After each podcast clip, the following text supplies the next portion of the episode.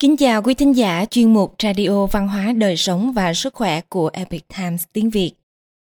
Hôm nay chúng tôi hân hạnh gửi đến quý vị bài viết có nhan đề Cuộc sống thường ngày trong triều đại nhà đường. Bài viết được đăng lại từ vi.sanyun.org. Mời quý vị cùng lắng nghe. Nếu quý vị đã từng thưởng thức Sanyun, chắc hẳn quý vị đã từng được ghé thăm triều đại nhà đường – kéo dài từ thế kỷ thứ bảy đến thế kỷ thứ 10. Nhà đường của Trung Hoa là triều đại hùng mạnh nhất Á Châu lúc bấy giờ. Giai đoạn này chứng kiến sự xuất hiện của những vị hoàng đế vĩ đại nhất Trung Quốc, là thời kỳ đỉnh cao của thơ ca Trung Quốc, kiến lập một quốc gia thịnh vượng, hòa bình và có sức ảnh hưởng quốc tế mà không giai đoạn nào khác sánh được. Kinh đô Trường An của nhà đường đã từng là thành phố lớn nhất và đa dạng văn hóa nhất trên thế giới – qua các mùa diễn, Sang Yun đã cho ra mắt nhiều tiết mục lấy cảm hứng từ triều đại nhà đường, khắc họa từ người lính cảnh vệ bất khuất đến những cung nữ trong trang phục lụa lộng lẫy. Ngoài ra cũng có những tiết mục phụ kịch với cốt truyện thời nhà đường, như những cuộc phiêu lưu trong Tây Du Ký và câu chuyện của Hoàng đế Đường Thái Tông và các hòa thượng Thiếu Lâm Tự. Là những nghệ sĩ múa của Sang Yun chúng tôi thường được hòa mình trong thời hoàng kim của triều đại nhà đường. Có thể mỗi buổi sáng thức dậy trong tiếng chuông báo thức từ chiếc đồng hồ điện tử, điểm tâm bằng món yến mạch ngâm qua đêm với chuối và khởi động bằng những tấm thảm mút yoga. Nhưng khi bước vào vai diễn, chúng tôi lập tức hòa mình vào tinh thần của thời cổ xưa. Tuy nhiên, thật sự cuộc sống thời nhà đường là như thế nào? Hãy cùng chúng tôi tìm hiểu. Về trang phục, Trang phục của người dân chủ yếu làm từ vải lanh. Họ mặc quần thụng, áo dài thắt đai lưng và đi sang đan. Tầng lớp thượng lưu mặc lễ phục là áo dài bằng lụa tơ tằm và có ống tay rộng rủ xuống. Trang phục yến tiệc của các quý bà, quý cô là những chiếc váy dài thước tha với cạp cao và ống tay còn rộng hơn nữa. Đôi khi đi kèm với khăn choàng lụa. Có lẽ quý vị cũng đã từng thấy những bộ này trên sân khấu của San Yun – Nam giới thuộc tầng lớp quyền quý cũng thường cưỡi ngựa và đi ủng làm bằng da hươu hoặc thổ cẩm. Còn các tiểu thư lại ưa thích những đôi giày thêu tao nhã. Về tóc và trang sức Thời nhà đường, cả đàn ông và phụ nữ đều để tóc dài. Đàn ông búi tóc thành những búi nhỏ trên đỉnh đầu. Tuy nhiên phụ nữ lại có nhiều kiểu tóc cầu kỳ để lựa chọn. Họ sử dụng kiểu tóc nhiều búi nhỏ, tết tóc xếp chồng lên nhau, hoặc vấn tóc hình trôn ốc hay cắt lọn nhỏ. Đồng thời sử dụng những chiếc trâm bắt mắt để cài tóc. Một số kiểu tóc mất nhiều tiếng đồng hồ để làm. Điều này khiến việc các nghệ sĩ Sanjun chỉ có 45 giây để thay trang phục và hóa thân thành một nhân vật thời nhà đường, dường như quá sức tưởng tượng, phải vậy không? Thời đó, phụ nữ cũng có thói quen cạo và vẽ lại lông mày. Trong suốt ba thế kỷ hàng chục kiểu lông mày đã xuất hiện rồi liên tục được thay thế. Mỏng, dày, cong tròn, nhọn, lượng sóng, kẻ chỉ, ngang rộng. Trang sức thời nhà đường không nặng nề với những đồ đá quý lấp lánh như kim cương. Thay vào đó, ngọc trai và ngọc thạch rất thịnh hành. Ngọc thạch tượng trưng cho sự tinh khiết, chính trực, trí tuệ và lòng dũng cảm, và đồ bền của nó tượng trưng cho sự bất tử. Ngọc trai được xem là sinh ra từ mặt trăng và được nuôi dưỡng bởi mặt trời, chứa đựng tinh túy của cả hai. Những chiếc lông óng ánh của chim bói cá nhỏ cũng là một món đồ trang sức quý giá được yêu thích. Dưới các điều kiện ánh sáng khác nhau, màu của nó giống màu ngọc lam hoặc ngọc bích. Chiếc gương thời đó được làm từ những tấm đồng được đánh bóng. Sau một thời gian, những chiếc gương này bị mờ và cần phải mang tới thợ sửa chữa để mài lại bằng đá mài. Thay vì dùng nước hoa và lăn khử mùi, thời đó con người dùng các túi thơm đeo theo người để hơi thở thơm tho. Họ nhai trám tẩm mật ong, thay kẹo cao su hoặc ăn đinh hương, thay bạc hà.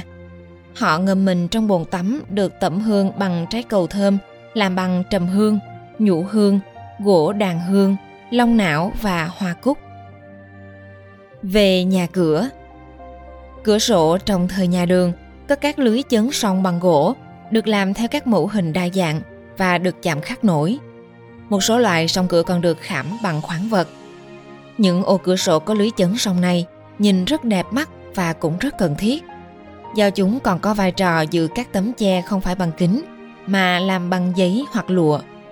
Những tấm che cửa sổ giấy đơn giản được tẩm dầu để giúp ánh sáng đi qua tốt hơn. Còn những tấm che cửa sổ bằng lụa sang trọng thường nhuộm màu, do đó ánh sáng xuyên qua tấm lụa sẽ nhuốm màu của miếng lụa.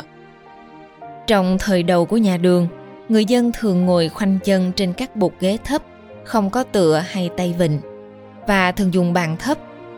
Vào giữa thời nhà đường, kiểu ghế tựa cao hơn du nhập từ phương Tây và trở nên rất phổ biến. Đồng thời còn có ghế con và ghế dài. Giường của nhà đường có tán và trông giống như giường cột. Gối ngủ không làm bằng lông vũ mà được thiết kế cứng và có chỗ lõm để ôm quanh đầu. Những chiếc gối làm từ gỗ, sành sứ hay đá có tác dụng dựa những kiểu tóc mất nhiều giờ mới làm xong. Người dân thời đường cũng đốt nến tẩm hương trong phòng ngủ nhằm giúp giấc ngủ thư giãn hơn. Một số cây nến còn có vết khắc để báo thời gian. Tiếp đến, chúng ta sẽ nói đến đời sống đô thị và thương mại. Trường An, kinh đô của nhà đường, giống như một thành phố New York của thời xưa.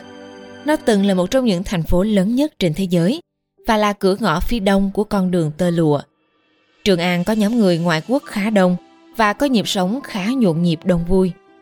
Những món đồ đặc sản phải kể đến như những chú ngựa đến từ vùng Khaza, Yên Kỳ, đồ thủy tinh từ Byzantium, Thổ Nhĩ Kỳ, đồ bạc đến từ Ba Tư, thảm từ vùng bờ biển đỏ, hạt chàm và hạt dẻ cười từ vùng Samarkand, Uzbekistan, nhân sâm và hạt thông từ Hàn Quốc, rượu nho từ Ấn Độ và điệu múa xoay đến từ vùng Soria, túc đặc Ba Tư cũ.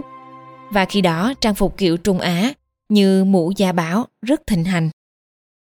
Trường An được quy hoạch giống như một bàn cờ với các đại lộ chính và 108 phố phường. Trong số rất nhiều hàng quán, cửa hàng và các khu chợ lớn bé, có hai khu chợ nổi tiếng nhất là chợ Đông và chợ Tây. Theo ghi chép lịch sử, chợ Tây có khoảng 40.000 quầy hàng với 200 loại mặt hàng kinh doanh. Quý vị có thể tìm thấy hàng hóa sản xuất tại địa phương và các sản phẩm độc đáo từ ngoại quốc – hàng tạp hóa, gia cầm, dược phẩm, gia vị, vải phóc, đồ nữ trang, đồ kim khí, nhạc cụ, các loại cơ. Thời ấy cũng có các dịch vụ như nhà hàng, quán trọ, ngân hàng và bói toán. Quý vị có thể thậm chí thuê một chú lừa nếu thấy mệt vì đi bộ hoặc mang túi nặng.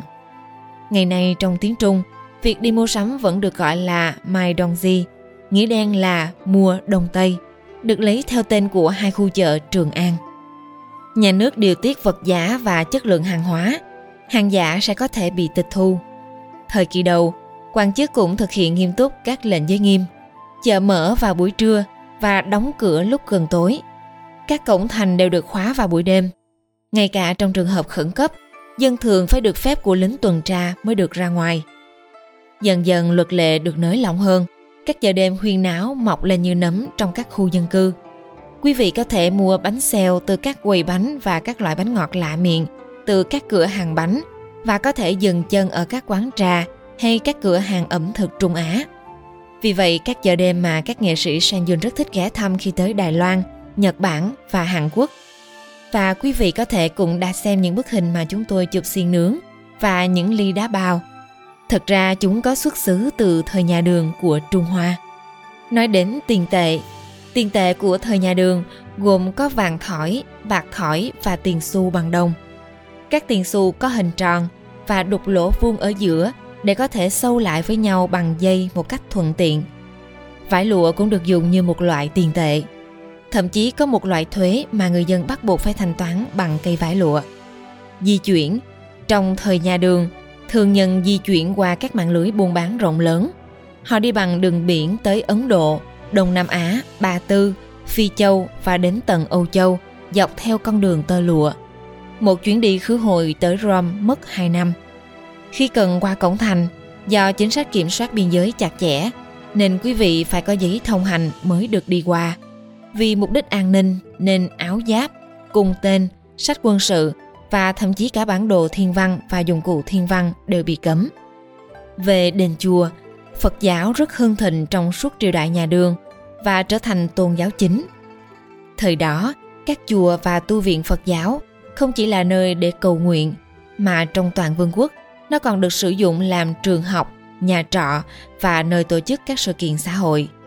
Một số tu viện và chùa cung cấp dịch vụ y tế, một số có cả dịch vụ xây xác lúa và ngũ cốc.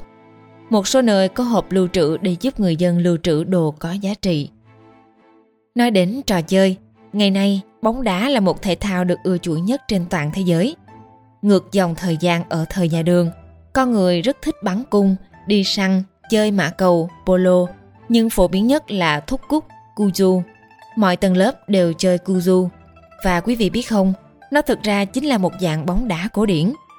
Trước thời nhà đường, bóng cuju làm bằng da nhồi lông vũ. Trong thời nhà đường, họ đã sáng tạo ra loại bóng cải tiến hơn bơm khí ở bên trong. Còn mã cầu polo lại có xuất xứ từ Ba Tư. Đó là trò chơi được ưa chuộng trong giới quý tộc. Thậm chí nhiều vị hoàng đế cũng rất yêu thích môn thể thao này. Nói đến đồ uống, ngày nay trên các giá hàng siêu thị đều tràn ngập nước suối, nước khoáng, nước điện giải, nước có ga, nước lọc tự nhiên, vân vân. Rất nhiều loại. Người dân thời nhà đường cũng rất chú trọng đến nước uống Sách y học thời nhà đường phân biệt nhiều loại nước uống, ví dụ như nước sương thu có tác dụng cải thiện da mặt, nước sương tuyết tan có thể giải nhiệt nội tạng, nước lọc qua đá quý, ngọc thạch hoặc thạch nhũ đá vôi, giúp kéo dài tuổi thọ. Họ không uống nước tuyết tan vào mùa xuân nếu không muốn bị ốm. Người thời nhà đường đun, lọc và làm khô các loại trái cây như táo tàu, táo mèo hoặc mơ để tạo thành những loại hỗn hợp bột trái cây. Họ cũng chưng cất rượu, chủ yếu từ gạo nhưng cũng có thể làm rượu từ các loại trái cây như nho và lê. Tuy nhiên, trà vẫn là đồ uống đặc trưng của quốc gia, đặc biệt là sau khi Trà Kinh, cuốn chuyên khảo đầu về trà, được viết vào thế kỷ thứ 8. Cuốn trà mô tả nguồn gốc và lịch sử của trà, các phương pháp và công cụ được sử dụng để trồng, pha trà và uống trà, cũng như các bài thơ, tập quán liên quan đến trà, công thức pha trà và nhiều hơn nữa. Thời đại Hoàng Kim Triều Đường Triều đại nhà Đường cai trị Trung Hoa trong 300 năm, từ năm 618 đến năm 907. Lãnh thổ rộng hơn 4 triệu dặm vuông, trải dài từ lòng chảo Tarim, Tân Cương tới bán đảo Triều Tiên, từ vùng cao nguyên phía nam Mông Cổ tới Việt Nam. Xã hội và văn hóa thời nhà Đường vô cùng phong phú. Vì thế để có được bức tranh trọn vẹn về đời sống thời nhà Đường thì cần rất nhiều thời gian. Chúng tôi thậm chí còn chưa đề cập đến đường thi, nghệ thuật biểu diễn, giáo dục, đời sống gia đình và ẩm thực. Thời đó họ tổ chức sinh nhật thế nào và những ngày lễ hội đường phố nữa. Tuy nhiên, chúng tôi hy vọng trong bài viết này đã mang đến cho quý vị một chút hương vị của cuộc sống thời bấy giờ. Và có thể khi quý vị xem biểu diễn San Yun tiếp theo, sẽ có nhiều hiểu biết hơn để thưởng thức trọn vẹn các tiết mục về thời nhà đường. Đôi khi trong thế kỷ 21 với các loại công nghệ trong mọi ngóc ngách của cuộc sống, quý vị muốn được thoát khỏi để trở về thời xa xưa vốn đơn thuần hơn. Vậy nên nếu quý vị muốn có cuộc du ngoạn nhỏ về thế giới cổ xưa, hãy mô phỏng một chút cuộc sống thời nhà đường. Pha một ấm trà và từ từ nhấm nháp. Đừng làm nhiều việc cùng một lúc hoặc đá một trái bóng trong góc sân hay đến thăm một khu chợ ngoài trời thay vì mua hàng qua mạng hãy tự hào vì quý vị đang bước ra khỏi cuộc sống thường nhật và làm quen lại với cuộc sống thật giống như cuộc sống của thời đại hoàng kim